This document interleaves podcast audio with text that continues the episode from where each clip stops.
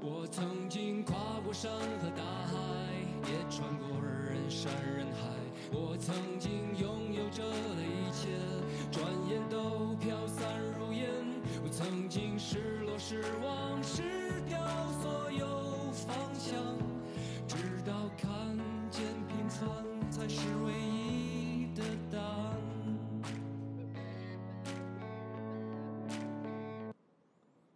各位好，我是这个故事的讲述人今夜雨生，你可以叫我 Frank 或者赵老师，因为我的身份呢也是一名老师。听到“讲述人”这三个字，你会不会觉得有点像中央电视台的“等着我”的那个悲惨的节目呢？我告诉你，这个节目比那个精彩多了。本人呢特别喜欢背包旅行，算是一个狂热的旅行爱好者，而且呢从不跟团，都是自己玩儿。这些年来，我最大的爱好就是背着包四处闲逛，到处游荡，自由自在，悠哉悠哉，那种感觉真的是非常的爽啊！然后呢，最近确实太无聊了，大家都一样，关在家里，哪儿都去不了，工作也没办法进行，我就有了一个想法，想把我这些这些年的旅行的经历说给大家听，以这样声音的方式，可能比文字显得要偷懒一些，因为大家现在看长文字的能力越来越丧失了嘛。啊，看了一篇文章好长，啊，对了，我是四川人，所以这个节目当中有时候会说一些四川话，我觉得你应该能听懂吧，因为四川话难度不大呀。你看那个《让子弹飞》电影里，四川话版本的就比那个普通话的要带劲儿，要有味道。而且，如果你要看一段文字啊，包括视频，你要停下来，你的视觉必须要注意力集中，你才能够延续下去。但是听的话呢，在车上、在睡觉、在吃饭、在上课、在学习、在打游戏、在泡妞都可以听的嘛。所以我就决定说出来吧，大声说出我的故事。首先要声明一下，我这个游记这个专辑没有那些吃喝玩乐，没有那些景点介绍，或者是说很容易就在网上找到的攻略呀，啊，订机票、订酒店、找攻略这些东西你去查嘛，马蜂窝啊，呃，这个携程太多太多，还有很多论坛都可以查到。那么我的节目的主要的特点是什么呢？讲述我这些年在世界各地遇到的好玩的事情、有趣的人、有趣的经历、诡异的故事、惊悚的感受等等等等。总之一句话，在网上是搜不到的。这个节目可能会让你大开眼界，这个节目可能会让你颠覆三观，这个节目可能会让你感叹人生的花花世界。这个节目可能会让你陷入沉思。我把它总结起来，如果我要描述下去、讲述下去，它将会是一部长篇听觉连续剧，是用听的这么一个故事。嗯，我的故事呢，它有一条主线，比如说我这一次要分享，就是在二零二零年一月份，到了欧洲四个国家的经历。和见闻，有人肯定会问：“哎，你可以哦，一月份不是开始封城爆发疫情了吗？”是的，但是我当时不知道呀，因为我走的早，回来的也很巧。我回到祖国的那一天，刚好是武汉封城的那一天。但是呢，谁知道呢？后来事情发展到现在这个地步。如果我这次旅途计划出发的时间再晚那么一点点，那么我就出不去了。即使我出去了，我也回不来了。所以我觉得人生要有一颗感恩的心，要知足。这一次我算是很幸运的，既没有遇到那个疫情的爆发，自己还是保持健康的回来了，而且又收获了这么精彩的一段经历。就像我介绍里所说的一样，这个节目里面包括了国家的特色、历史典故、自然风光、人文地理、饕餮美食、诡异经历、有趣人物、离奇探险、当地秘境、独特文化、黑色幽默、文艺评论、内心独白、对个人和世界的反思，尽在我这故事当中。所以，各位听我娓娓道来吧。如果你的大脑够有想象力，你的画面感够强，那你一定会身临其境的。时间回到二零二零年的一月十一号，从成都到罗马，我开启了四国流浪之旅。现在想来，当时出去，尤其第一站去到意大利，真的是有些后怕。但是当你安全平安的回来以后，你感到更多的是幸运。我们中国人被关了这么长时间，最痛苦的莫过于不能与人见面吧。其实出不出门，能不能到外面去走一走，对于很多人来说不是很重要。最重要的是憋呀，憋坏了，要么自己就在家，要么就只能跟家人说话。不能跟我平时想要说话的人说话。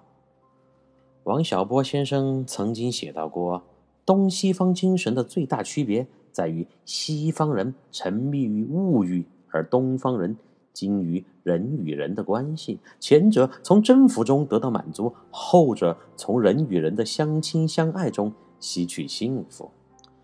所以，我们中国人在人际关系当中找到了乐趣。我们认为这是自己的一大优点，因为有这个优点，我们既不冷漠又不自私，而且人与自然的关系特别的和谐。对于很多中国人来讲，家人只是习惯，说的更难听一点，可能只是摆设。他们很多人与家里人之外的人的关系更好，更亲密。所以，好多人长时间憋在家里，见不到自己的那些狐朋狗友，心里是非常难受的嘛。但是呢，还是活着最重要。这个该死的病毒可以夺取我们的生命，可以损害我们的健康，但是唯有我们的思想是病毒攻克不了的。再次感叹一下我的幸运，在病毒的全球大爆发之前。我完成了我这次无比精彩的四国奇遇。先说到第一个国家意大利，我到的呢第一个城市呢是佛罗伦萨。佛罗伦萨呢是我第二次来，这一次我犯了一个很低级的错误。火车站离住的酒店其实步行可能就十分钟，我居然打了一辆出租车。在看似老实敦厚的司机大爷的绕路之下，在古城的石头路面的强烈颠簸之下，不仅把我旅行包外侧的水杯的水溅出了一大半，当然有一个原因是我的没杯盖没盖紧啊，那个水溅出来把我的裤子就弄湿了一大块，而且我成功的花掉了十四欧元打这个完全没有必要打的车。司机大爷呢，帮我把超重的背包扛下车以后。然后诡异的一笑，绝尘而去。我想他一定是再去火车站拉我这样的客人吧。我到了酒店拿钥匙的时候，可爱的房东老太太操着一种一口绝大多数意大利人都不能企及的流利英语，给我介绍这儿介绍那儿。说实话，意大利人的大多数的英语水平，其实在欧洲整个呃范围来比的话，是非常低一点。关于这个英语水平和英语运用的问题，在我后面的节目当中，我会详细的提到。那个房东的老太太呢，还拿出了一张很大的地图，要给我画重点，介绍景点在哪里，吃饭在哪里，你应该怎么走是最省事、最节约时间的。反正就是非常的热心嘛。我刻意的躲在柜台后面。礼貌的回答：“谢谢谢谢，一会儿我有朋友来接我，不用太麻烦您。其实我更怕他看到，因为刚才我打车，那因为那个大爷开车开得很猛，在向地上颠簸，打湿的裤子。不然大妈觉得你这个小伙子一把年纪了，怎么还尿裤子呢？我回到房间仔细一看，这个湿迹真的好大一片呐。好，我换了裤子，慢慢就溜下楼，开始溜达游荡。整个欧洲的面积和中国差不多大，最大的魅力就是每个欧洲的城市都有自己独特的一面。在我们伟大的祖国，你看啊，虽然上下五千年，但现在很多城市无非都是统一装修的门面，建筑风格呀、色调搭配都是差不多的，没有什么特色。那些红底黄字的标语，能够让你感觉到我们伟大的党能让你战胜任何困难，并且杀气腾腾。比如说这样的标语：“拜年就是害人，聚餐就是送死。”哎，如果非要在这么多年各种口号当中选那么一条出来，我喜欢那条：“不信谣，不传谣，半年之后去化疗。”成都的朋友，你应该有印象吧？好了，此话不能多说。我们来到欧洲的教堂，其实欧洲呢，教堂众多，各种风格、世纪啊、年代的都有。教堂其实我看了很多，其实呢，最应该的是多来先读几本跟宗教相关的书籍，关注一下历史，不然很多我们中国人对啊。基督教不了解的人去到欧洲，你去了再多次，你也只能发出下面的感慨：哇塞，好漂亮，好壮观的，真的好雄伟啊！哎，这个是咋个修出来的？哦，他们这真的真的修得有点好哦，嘎！你看当时的人好厉害哦，技术又不发达，就是靠人扛上来的嘛。后面这几句四川话就是表达出了我们很多中国人出去旅行看到国外那些。很美丽、很雄伟的建筑发出的感感叹，但是他看不到那些建筑背后隐藏的历史文化，还有很多壮烈的故事呢。欧洲的很多教堂呢，都是经历数代、跨越百年才修建而成的。比如说那个西班牙巴塞罗那的最著名的圣家堂大教堂，到现在都还没有完工呢。再想想。我们伟大的祖国可以用十天的时间修起一座医院，还带 WiFi 和马桶卫生间，所以我们要觉得，哎，真的要感叹我们的祖国真牛逼呀！冬天的意大利呢，没有很多人认为的那样寒冷，但是到了夜晚，走在佛罗伦萨的领主广场，还是让我冻得戴上了很傻逼的毛线帽子。我从来不戴帽子，但是。那个温度确实太冷了。和我这个意大利名为名叫地中海的朋友约的七点半，在当地一家地道的自助餐厅吃晚饭。呃，这个朋友他为什么叫地中海？大家稍稍一想就会明白，这个名字就是根据他的发型取的。他的发型就是没有发型，四周几根毛。中间光秃秃嘛，反正他那个那个头啊，完全可以当电筒来使。然后我这个还没有见到他之前，所以就自己先逛吧。这个欧洲晚上啊，冬天的晚上是黑的很早的，五点过天就黑了。我出门比较早呢，就是为了领略一下文艺复兴圣地的夜景。呃，但是这个城市呢，毕竟不大。啊，欧洲很多城市说起来是大城市，实际上比我们中国的一些小县城的面积呀、繁荣程度啊，还有现在这个建设的速度，摩天大楼那差得太远了。它保留的都是比较古老的气息。我逛完了几条主路，因为太冷了，又舍不得花钱去咖啡店打发时间。我就绕着圣母百花大教堂，也就是佛罗伦萨的地标，世界上排行前五的大教堂之一。这个大教堂就慢跑了起来。此教堂呢，本来就不是传统的欧洲教堂的造型，它没有黑不溜秋或者黄不拉几的外墙，它的外面的配色而是红、白、绿三种颜色，所以在夜晚灯光的衬映下显得格外的别致。我就把那个教堂四面的路想象成了四百米标准的运动场，呃，距离好像真的还差不多啊，就差不多四百米左右嘛。我不知就绕了多少圈，跑了多少圈，在把自己绕晕之前，突然地中海就打电话来问我在哪里，我才停了下来。在后面的讲述当中，大家记住，听到地中海，有可能 A 指的是一个人，就是我那个意大利朋友；B 指的是真正意义上的地理概念地中海。所以你的反应要快一点才行哦。七点整点，钟楼上的钟声响起，游客都注视着上方。天虽然黑了，什么也看不见，但是在欧洲，随处可以听到的这样的钟楼的钟声，好像真的能够指引方向。所以，宗教的力量呀，对于我们这些没有信仰的人来说，不止在书上，也在这些传统的仪式当中。绽放。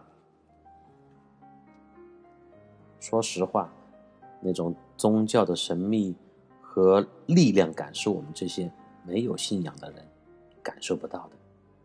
好，说到我这个好朋友地中海，他是土生土长的佛罗伦萨人，他自然对这个地方就了如指掌，并且呢有很多狐朋狗友。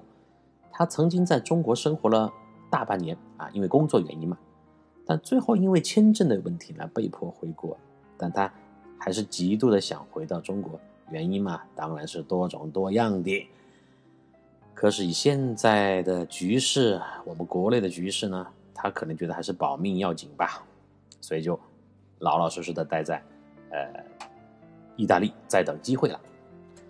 地中海呢，跟我们一样，也是最普通的老百姓阶层，所以他当然不可能请我吃很高级的大餐。他订的这家自助餐厅性价比非常高，在比较偏僻的一条小街上，但是呢人满为患，而且顾客全是当地的年轻人们。年轻人们好吃呀，对口味的要求也高，所以去那个地方准没错。清一色的佛村地头蛇们，佛村就是这个佛罗伦萨的简称啊，就是这些地头蛇啊，就是那些。当地青年嘛，就看到我这样一个黄黑相间的中国佬，熟练的在屋子里的中间的餐餐台上选取着食物，露出了一丝惊奇的表情。哎，这里怎么有一个中国人呢？以前没有见过哟。就是你在呃街上的景区，还有路上，你会见到很多中国游客，但是在只有他们当地人平时会聚集的一些地方，是很少看到。那些外国人，尤其是亚洲面孔的，但他们看了我一下，就很快又回到了自己的交谈当中，不会让我感到一丝的不悦。这个呢，跟我们有的地方看到老外的反应的差别还是不小的嘛。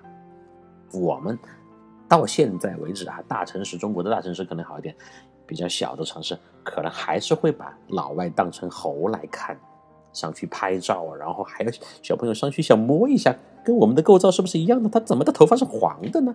还有这样的现象啊，这个毫不夸张，毫不夸张。然后呢，这个食物呢非常的丰富，它那个炖牛肉很入味儿，酱汁十足，肉质鲜嫩，再加上还有几道其他的硬菜啊，大多数都是炖菜，反正酱汁很多，然后我就吃的很过瘾。地中海呢说是。这个是很地道的一家意大利的餐厅，我深信不疑。他还带了两个朋友，是一对 couple。那个女生呢是美意混血儿，美国混意大利。呃，她可以在地道的美语、美式英语和佛语之间任意的转换。佛语这个地方就指的是佛罗伦萨的当地语言的，因为在意大利跟我们还有全世界很多地方一样，可能两个地方乡村或者城镇。相隔只有十多公里远，但是相互都是听不懂自己的语言的，就是方言嘛。所以这个女美女呢，她既可以说意大利的方言，也可以说很标准的美语，这个是也是不多见的。然后这个男生呢，是她的男朋友，是一个银行职员兼足球运动员。意大利有很多的男生，他都是两份工作，尤其是很多足球员，他们运动员他们的这个背景呢，也是很复杂，有时候比较搞笑的嘛。啊，比如说他是一个厨师，也可以来踢足球；他是一个老师，他可以也是也来踢足球；他是一个化妆师，他也可以来参加足球队。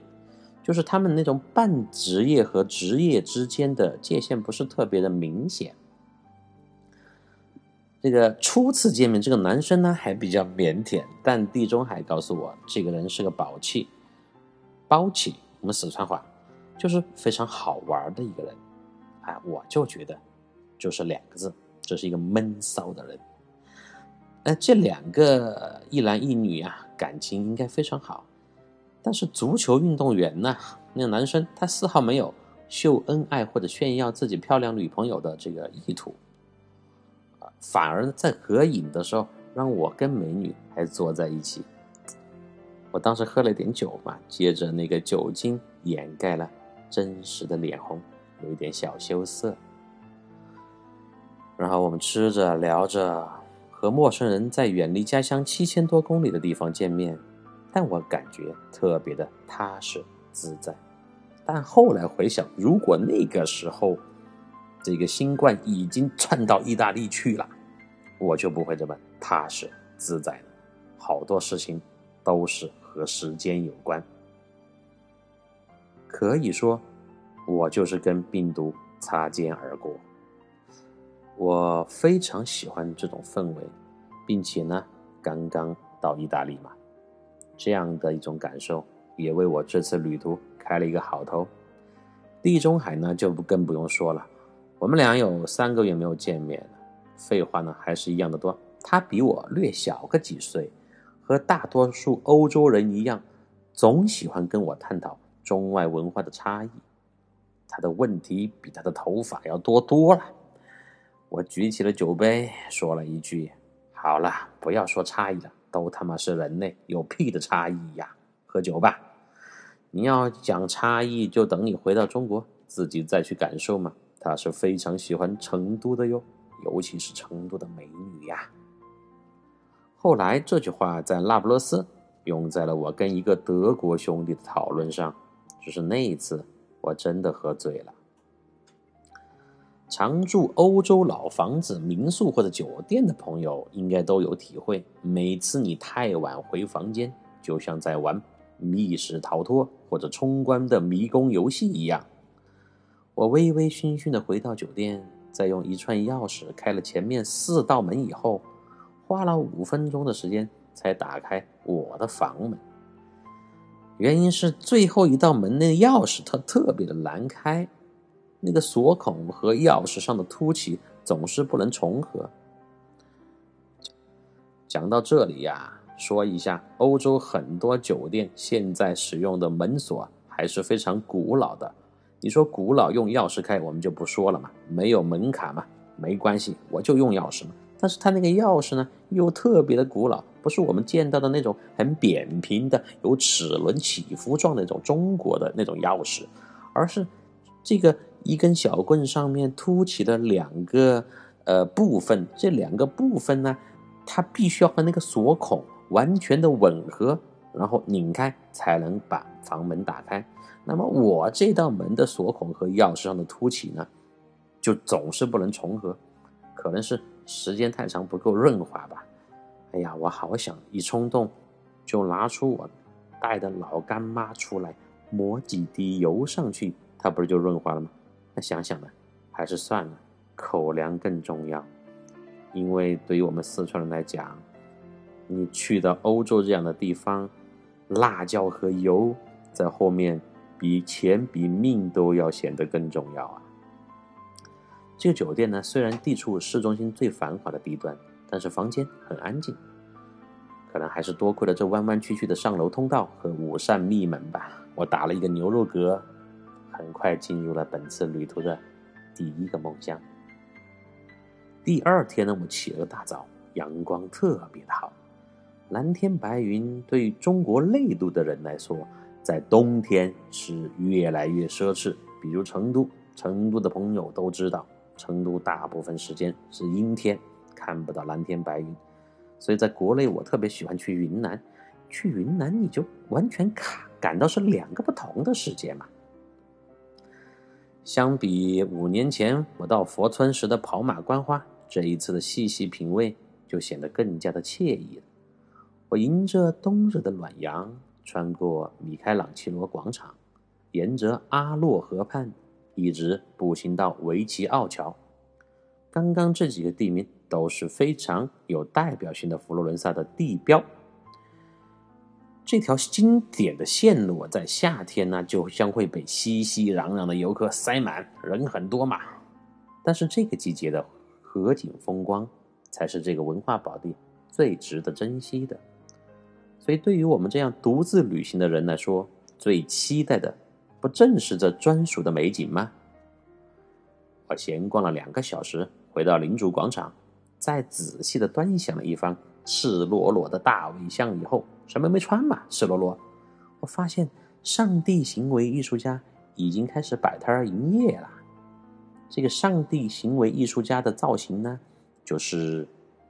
他一副上帝的打扮，身上统一色调涂满了油彩，然后站在一个凳子上面，先不动。有人跟你这个拍照可以，但是先要给钱。它下面有一个小盒子，那个小盒子里面就你就可以把那个欧元啊放在里面。一般来讲呢。至少都是五欧元起嘛，所以那边你拍照的这个消费也是很高的。呃，放到那个箱子里面以后呢，它就会会缓缓的移动身体，以上帝的姿态搂着你，再摸摸你的头，跟你一起拍照。对于小朋友来讲的话，还是很有吸引力的。上一次我到佛罗伦萨的时候，就发现这个艺术家他的这个生意了，现在他还在。啊，看来这个口岸好还是非常重要的。就像跟搞房地产是一样的，这个行为艺术家的口号呢，一直都没有改变。什么口号？给我一张钞票，还你一个拥抱。我就这样独自的闲逛着。中午一点钟，地中海已经开着不知从哪里借来的黑色奔驰车，在指定的地点等我了。这车一看就是他借来的嘛，因为他呢人缘广嘛。门路多，所以借个借一个车来招待我远道而来的中国朋友，也是情理之中的。他说要带我去一个很美、很小众的地方。哎，我一听小众，就顿时来了兴趣，因为小众和不走寻常路是我旅行准则当中一个非常重要的标准。后面呢，就证明了，事实证明，他说的就是事实。因为这天天气很好，心情还都很愉悦，我们俩就着沿途风光一路继续畅聊。他开车，我坐车嘛，就吐槽着自己的国家，自己待了很久的地方。其实道理很简单嘛，自己待的太久太厌倦的地方，总会成为别人眼中的宝藏。正因为如此，我才四处游荡，地中海也会想回到中国。去生活和工作嘛，正因为如此，这个世界上才会有那么多人精彩的各处的流动。但此时此刻，我们祖国的人民只能在客厅、书房、卧室和卫生间之间流动。人生会循环，历史也会循环，就是这些大大小小的循环，就组成了我们这个不可预料的多彩世界。托斯卡纳，大家应该听说过吧？在我曾经教过的英语教材中出现过，在各大旅行指南中出现过，在意大利葡萄酒的介绍当中出现过。当当我们驶过盘旋山路，在我眼前实实在在出现的时候，作为一个看过了太多山景的多年异国山路驾驶体验者，你看我的这个 title 是不是有点长？哈。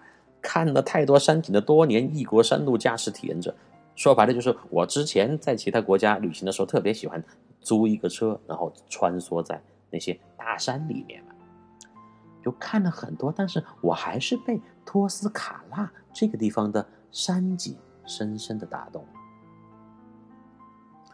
对于任何乡村美景和壮丽山川毫无抵抗力的我，就瞬间被着极具层次感的高浓度浓缩的意大利典型的景观吸引了。我要感谢地中海，他真是个懂我的、靠谱的小伙子呀！我们停好车，啊，顺着石头路往山上的城堡走去。这个地方叫做沃尔特拉，是旧时一个很重要的关隘。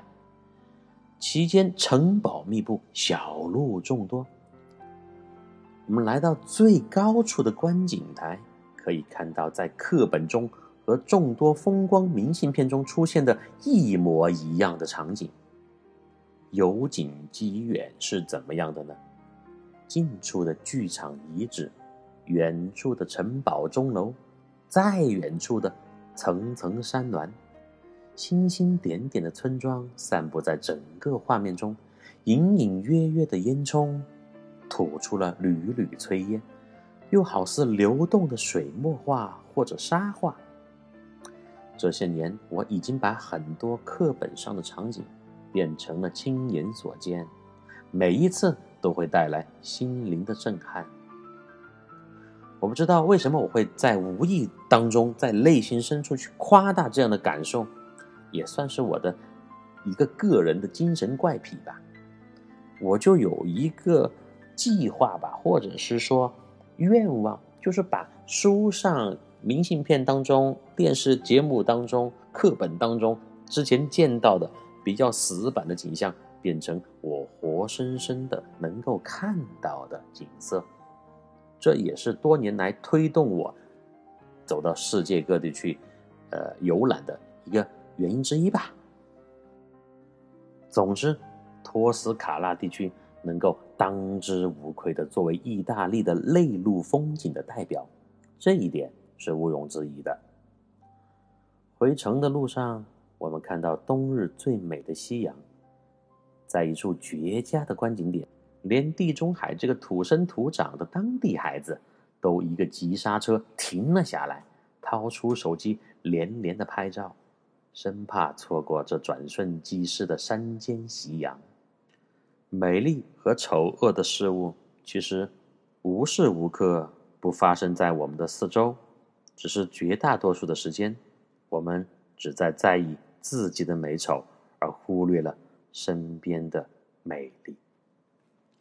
今天呢，都是在一副和谐、温暖、惬意的气氛下完成我的旅行的。从下次开始，就不会今天这么舒服了。各种神奇鬼怪的事情慢慢向我袭来。当然。这也是旅途的多彩之处。如果每一天都像这样温暖、平顺、安全、自然，那多没意思呢！到底有什么刺激在等着我们呢？下次见吧。